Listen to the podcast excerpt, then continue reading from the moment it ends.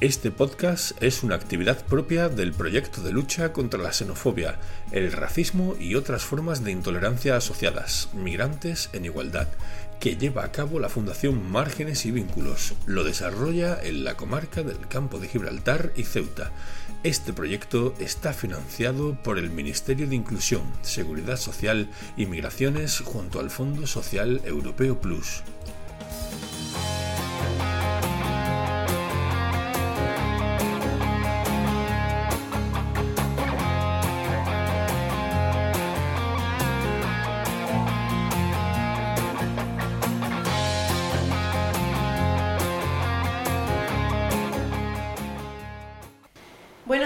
Bienvenidos, bienvenidas, bienvenides a nuestro podcast No vengo a hablar de racismo, soy Toñi de Amuedo, eh, técnico referente del proyecto Migrantes en Igualdad de la Fundación Márgenes y Vínculos.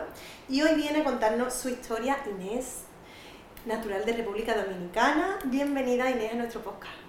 Eh, muchas gracias, buenos días. Buenos días. Bueno Inés, preséntate para quien no te conozca, cuéntanos un poquito de tu historia, cuándo y por qué decides migrar a España. Bueno, eh, te, bueno, mi nombre realmente es Inelis, todos me conocen por Inés. y llego a España en el año 1997. Em, mm, bueno, yo creo que mi historia es un poquito distinta a la de muchos emigrantes. Yo no, vengo realmente em, porque me fueran las cosas mal. Eh, tenía una buena situación en mi país, pero en mi vida familiar hubo un cambio, unas pérdidas de vida y, bueno, pues eso hace que mi familia entienda que es mejor que cambie un poco de lugar y de ambiente. ¿Y, y escoges España por algo en particular? Eh, sí, porque tengo familiares que viven aquí. De hecho, aparte, mm, mi familia emigra de España a República Dominicana. O sea, ascendencia española. Sí, sí, sí. Y, bueno, mm, mi tía estaba viviendo aquí, trabajaba aquí y bueno, me, me ofrecen un puesto de trabajo aquí en España y y terminó viniendo a España supuestamente por un año, pero bueno, las cosas toman otro rumbo. Bueno, bueno. La verdad es que, bueno, ¿cómo, ¿cómo fue tu proceso migratorio? Es decir, tú no vienes de, una mala situación, sino por eh, algunos problemas familiares que deciden que es un momento, como has dicho, para cambiar de aires para, y vienes como para un año. ¿Cómo fue ese proceso, Inés, cuando llegas aquí? ¿Cómo, te, o sea, ¿Cómo pasas ese duelo? ¿no? Porque yo pienso que las personas que emigran llegan, aunque vayan a, la ciudad de origen con ilusión, con ganas de, de nuevos comienzos, pero siempre queda, bueno, pues esa añoranza, ¿no? A, sí, esa, tierra. Esa añoranza siempre está. Yo llevo veintitantos, bueno, llevo más de la mitad de mi vida aquí. Más aquí que Más aquí que allí, que allí sí. y yo siempre añoro. Yo siempre añoro. Y, y bueno, e, en mi caso en particular yo no, yo no venía sola porque tengo una familia extensa eh, aquí. Sí que es verdad que venía en un duelo, pero yo me sentí bien acogida. Yo me sentí bien acogida desde un principio. Lo que pasa es que también, pues claro, pues con la tristeza de los que dejas, eh, de saber que vas a volver y que nunca será la cosa igual. Y, bueno, con otras costumbres. Además llego a Cataluña, donde se habla más el catalán que el castellano, y, y ahí sí que era un poquito la diferencia, pero eh, en cuanto a, la lengua. Más que nada, lo que más notabas era... sí, el cambio un poco de la lengua al momento del transporte público, eh, aprender a hablar otra lengua, que se intuye, pero vamos, que es totalmente distinta. Y, has comentado antes que bueno, tú en principio venías para un año y al final, bueno, pues cogió, tu vida cogió otro rumbo. ¿Qué es lo que hace que decida, bueno, pues vamos a continuar? Bueno, eh, esto es muy personal. Bueno, sí. sí. no, yo, yo vengo porque fallece mi único hijo Y cuando ya iba a ser un año aquí, también fallece su padre. Entonces ya no hay ganas de volver y quedarte. Claro. Y teniendo trabajo, teniendo yo, por suerte, eh, yo llegué aquí con un contrato de trabajo, con mi residencia aprobada, entonces eh, no tenía, digamos que la necesidad de, volver. De volver. Sí. ¿Cómo fue? Cuando has dicho, yo me sentía arropada, evidentemente tenías, tu tenías familia aquí. Sí, también hice muy buenos amigos. Ahí es donde quiero llegar. ¿Qué tal la sociedad acogida? ¿Cómo te encontraste cuando, o sea, ¿Tú notaste que te tendieron la mano? ¿Notaste sí. el arroz? Eh, sí, yo he, tenido, yo he tenido mucha suerte, tanto en Cataluña como donde he ido y sobre todo aquí en Algeciras, mm, yo he encontrado mi sitio. Sí. Mm, gente muy llana, gente muy agradable, gente dispuesta. Yo, por ejemplo, vine a Algeciras después de una separación y con y con dos niños y yo he encontrado más que amigos, pues una familia. Qué bonito. Sí. Y pues, además, Algeciras que muchas veces se considera dentro del Campo de Libertad como una ciudad de, de paz, una ciudad dormitorio, una ciudad en la que muchas personas vienen por cuestiones laborales, pero como que sale, que no, como que no se encuentran que son de aquí, ¿no? que no encuentran ese lugar del que tú hablas, sin embargo, eh, tú lo dices y sí. para, mí es un orgullo. Pues yo te voy a decir una cosa, en mi ciudad de, origen se dice, yo soy de una ciudad llamada Cabrera, que pertenece a la provincia María Trinidad Sánchez Nagua, y hay un dicho que dice, entra si quieres y sal si puedes. Y yo digo que en Algeciras, por lo que, porque he conocido además mucha gente que ha emigrado de distintas partes de España, de otros países, y la sensación que me da es esa, que Algeciras tú entras si quieres y sales si puedes, porque te quedas y te enganchas y no te vas. Fíjate, pues yo me alegro, me alegro de escuchar eso, porque mucha es muy crítico con, con, la ciudad y bueno. Sí, a mí me da mucho coraje. Yo siempre digo que el que dice que Algeciras es fea, no ha ido a la garganta del capitán, no ha conocido el faro, no ha tapeado por Algeciras, no conoce la ruina ni la plaza alta, el rinconcillo no se ha dado un paseíto por la playa de rinconcillo solita a Tapalmones, ni ha conocido Getare. Di que sí. claro que sí. ¿Qué te iba a decir? que bueno, has dicho eso, que tú no, no habías encontrado ¿no? un rechazo al revés, las personas habían abierto su brazo y, al final, bueno, has encontrado muy buenos amigos y amigos que son familia, ¿no? Pero bueno, eh, tú de profesión eres estética y te, dedicas a toda la, la parte estética, entonces claro, al final llega mucha gente, mucha gente y sí. mucha gente conoce a mucha gente. Conozco gente de todos lados. Claro, es un servicio, das un servicio, entonces claro, llega gente de, de todos sitios, ¿no? y bueno, dentro de lo que es tu profesión, ¿qué te, has, te, habrás encontrado también con muchas personas migrantes, la misma sí, Sí, sí, sí. ¿Y, ¿Y qué te has encontrado, Inés? ¿Qué te cuentan las personas? Bueno, por norma general, eh, es que... Eh, Mm, hay personas que llegan aquí que no tienen a nadie. Y eso, llegar a cualquier país, a cualquier lugar que tú no conoces a nadie, que tú no conoces la cultura, que te tienes que integrar, eh, es complicado. Pero es verdad que, he conocido gente de todos lados, como te decía, gente con distintas vivencias, con distintas profesiones, gente que aportan y, y también encuentras gente que viene a vivir del cuento o a delinquir, pero eso como en todas las sociedades y como en todos los países, eso no es...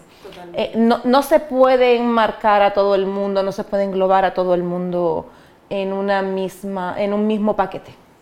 Sí, estoy de acuerdo contigo. Antes de, que empezáramos a, empezáramos a grabar, habíamos estado, estábamos hablando del concepto de racismo y me gustaría que se dijera aquí ahora en en el aire, digamos, porque, bueno, es un concepto que tú mantienes de, tu visión sobre el racismo y mm, creo que, es interesante para que lo escuchen nuestros oyentes. Sí, antes hablábamos sobre, sobre el racismo y, bueno, no vamos a negar que en todas partes del mundo y todas las etnias, digamos, tienen racismo hacia otros. Pero yo creo que no es una cuestión de racismo, como te decía, yo creo que más que todo es clasismo. Es el no pertenecer a una misma clase porque es verdad que hay personas que tienen una capacidad adquisitiva y miran a otros que no tienen un poquito por debajo del hombro. Pero también conozco personas que no tienen nada y miran con coraje al que tiene, no sabiendo que muchas veces pues el que, el que tiene puede aportar dando un puesto de trabajo, ayudando de alguna manera si es una persona que tiene nobleza. Claro está. Eh, no es cuestión de que yo sea negra o que sea blanca o que sea amarilla. Vemos en muchas culturas que, por ejemplo, no se casan con personas de otros países o de otras etnias. Eso se le puede llamar racismo, pero realmente es clasismo. Tú no eres de mi clase, tú no eres de mi paquete, como decía tu, tu compañero, o de mi tribu, pues claro, pues tú no te mereces estar en el mismo sitio que yo.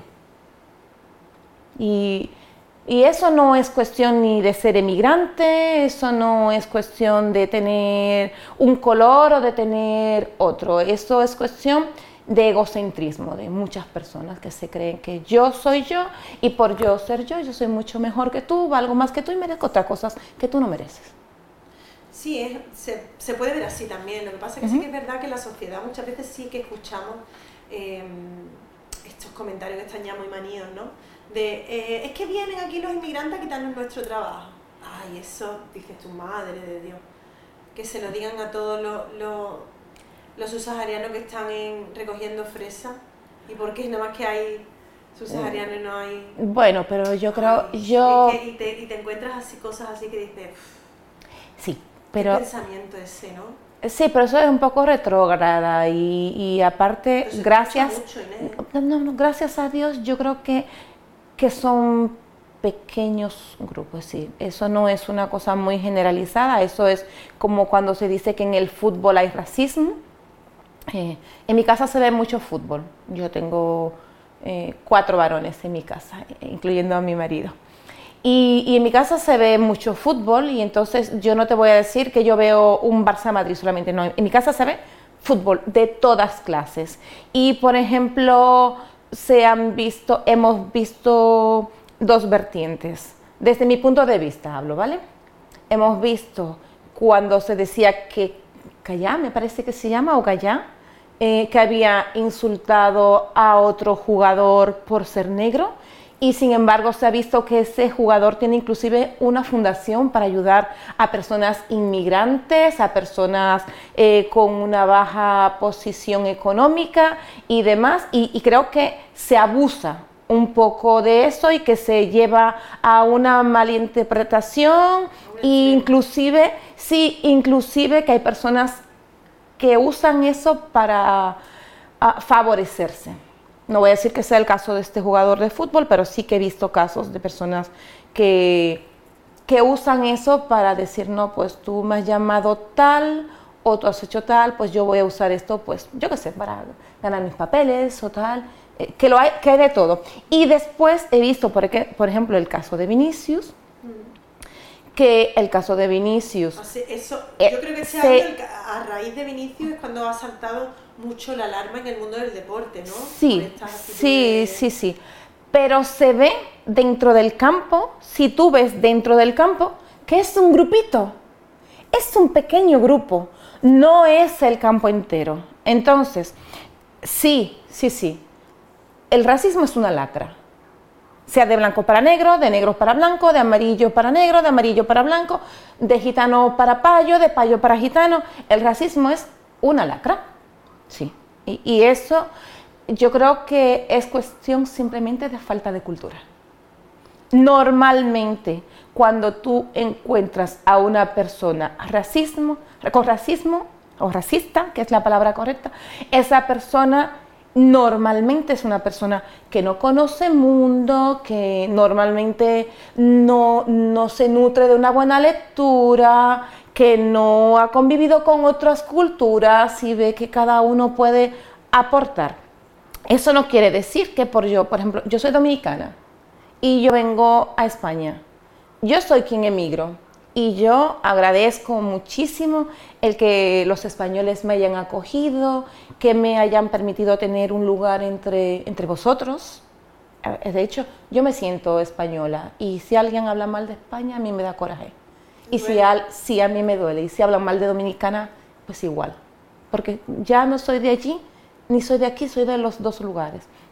Entonces, em, me he perdido, me he perdido un poquito, ¿no?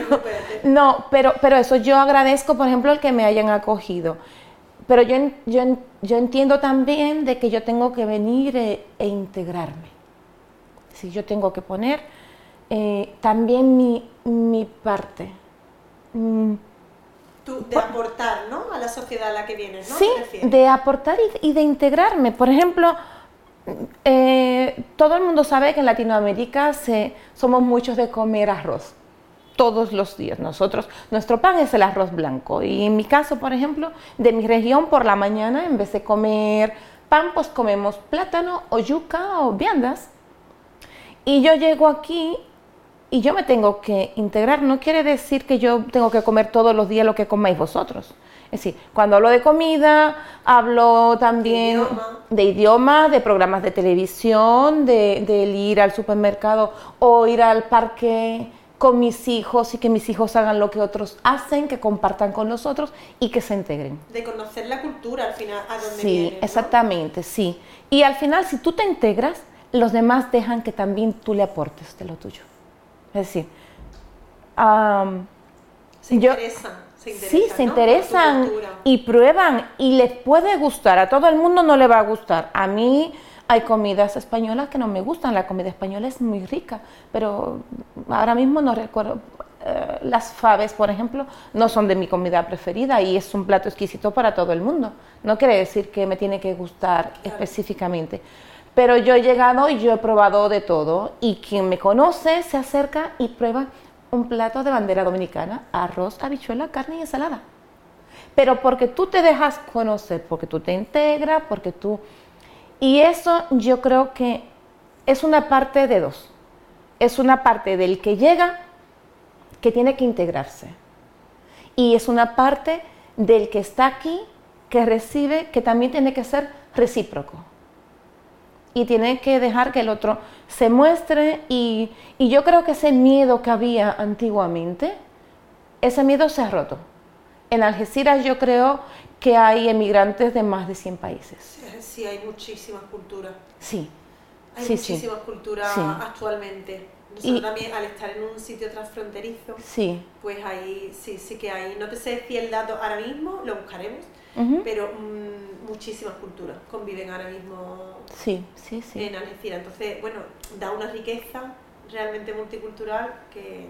Sí. Y sí que es verdad que. Mm, que bueno, ya en Algeciras ya sabemos que han pasado también muchos, ha habido este año, ha sido un año complicado, con muchos hechos así también, algunos muy graves y tal, pero aún así la, la sociedad, yo pienso que ha sido una sociedad con, la algecireña me refiero, ¿no? Sí.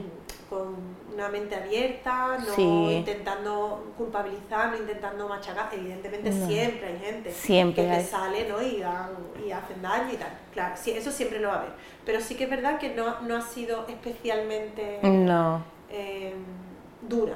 No, no, no, la verdad que no. Y es que te encuentras um, gente de, de, cualquier sitio de Europa.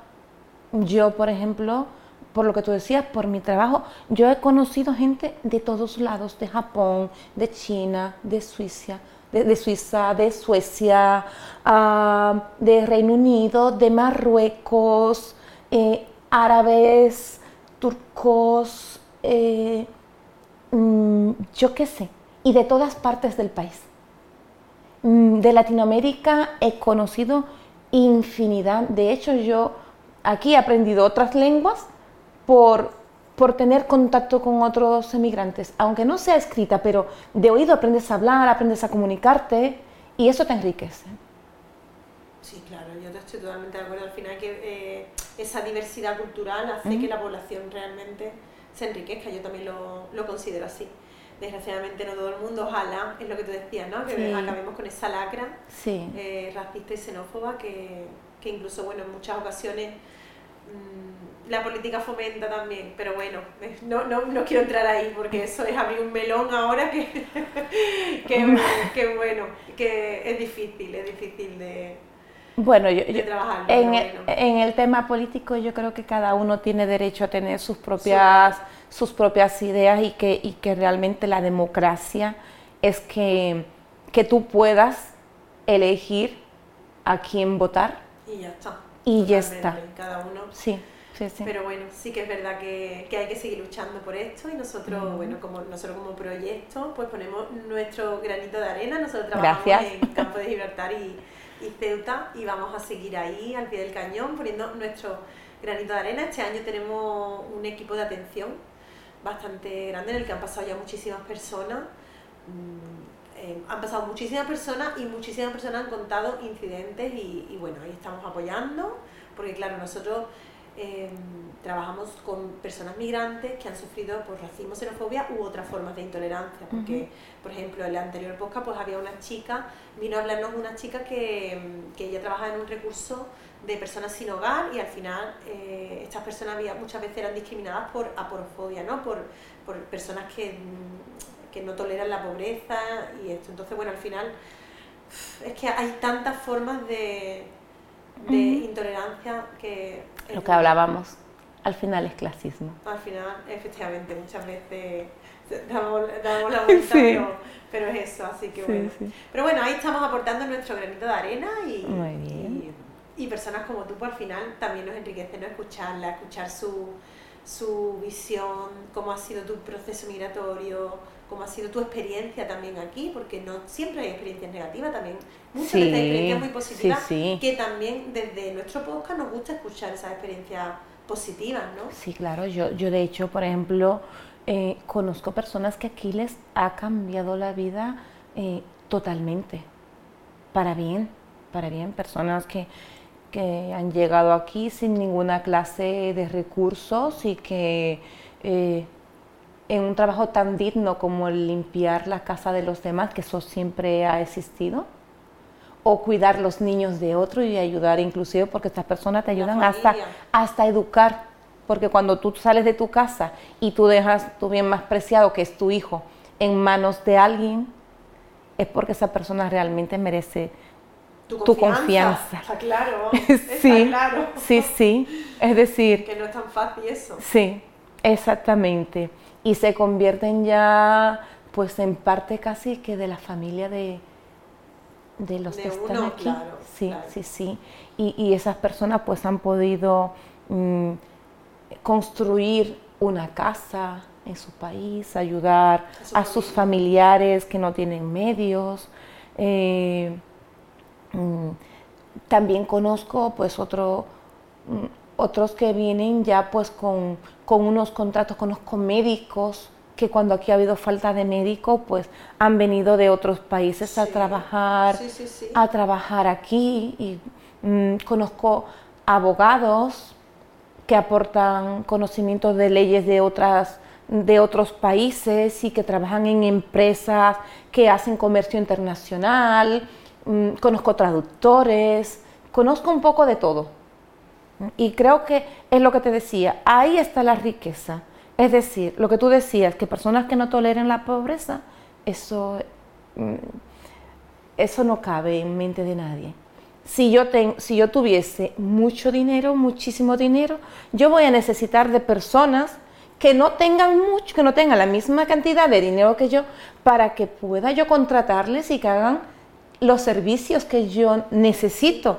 Si todo el mundo tiene lo mismo, al final a quien trabaja, quien produce, cómo se sostiene la, sociedad o un país. Tiene que haber de todo. Tiene que haber de todo, estamos de acuerdo. Bueno, estamos llegando al final de nuestra entrevista, que me da, siempre me da mucha pena cuando termino la entrevista porque estás escuchando ahí al invitado o a la invitada y claro, pues te, te preguntaría mil cosas más, pero tenemos un tiempo limitado. Pero bueno, yo no quiero que te vayas, como hacemos con todos, todos nuestros invitados, sin la pregunta estrella nuestra, ¿vale? Te voy a dejar un minutito que te lo pienses si quieres, o si lo dices rápido es porque lo tienes muy claro. Vamos a ver, nuestra pregunta es, si tú tuvieras un superpoder eh, que ayudara a nivel social, ¿cuál sería? El de sanar. A ver, explícate, el de sanar. Sí, el de sanar, el de curar. bueno, hablo desde mi profesión y, perdón porque no vengo aquí a publicitarme ni mucho menos, pero eh, es tan satisfactorio cuando, para mí, por ejemplo, mm, que tú vengas con un dolor de piernas o mm, que te sientes inflamada porque tienes retención mm, o, por diversas causas, ¿no? Y, y que tú puedas ayudar a que esa persona se sienta mejor, más saludable, más tranquila, relajada, que tal vez viene con, con mil cosas en la cabeza y que tenga un ratito y que pueda desconectar de todo lo que le está agobiando y sentirse bien, eso compensa mucho. Yo si, si hubiese, si volviese atrás, sería médico. Por ejemplo. ¿Tienes esa vocación de ayudar a las personas a sentirse yo, bien? Yo creo que un médico de vocación tiene un superpoder pues muy bonito, superpoder también. Muy bonito. Hemos tenido de todo, nos han dicho de todo. Pues este, el tuyo es el de sanar, me parece muy bonito. Sí, tengo muchos médicos en la familia de vocación y cuando veo cómo entregan su tiempo, eh, además que yo creo que lo comentaba el otro día con alguien, que un médico es una persona que nunca descansa, porque un médico se va de vacaciones, está en medio de un vuelo y a alguien le, pasa, lo que sea y se cortaron sus vacaciones. Eso no pasa contigo o conmigo. Yo me voy de vacaciones y, y, si a mí me apetece poner a alguien más guapo o hacerle un masaje, lo hago. Pero si fuese médico, no tendría la opción de desconectar y ver a alguien que se muera delante de mí, de mí y que yo no, no, pudiera hacer nada. Sí, sí, es verdad. yo creo que los pobres, los amigos, oye, ¿qué me tomo para no sé cuánto? ¿Qué me pasa esto? Sí, sí, sí, sí, es así. No descansan nunca, eh, lo llevan a cuesta la profesión. Sí. Bueno, Inés, pues muchísimas gracias por participar en este Gracias a ti, Toñi, Muchas gracias tu por equipo. tu experiencia, tu proceso, tu visión de cómo ves tú todo esto y nuestra sociedad. Así que muchísimas gracias. gracias a vosotros.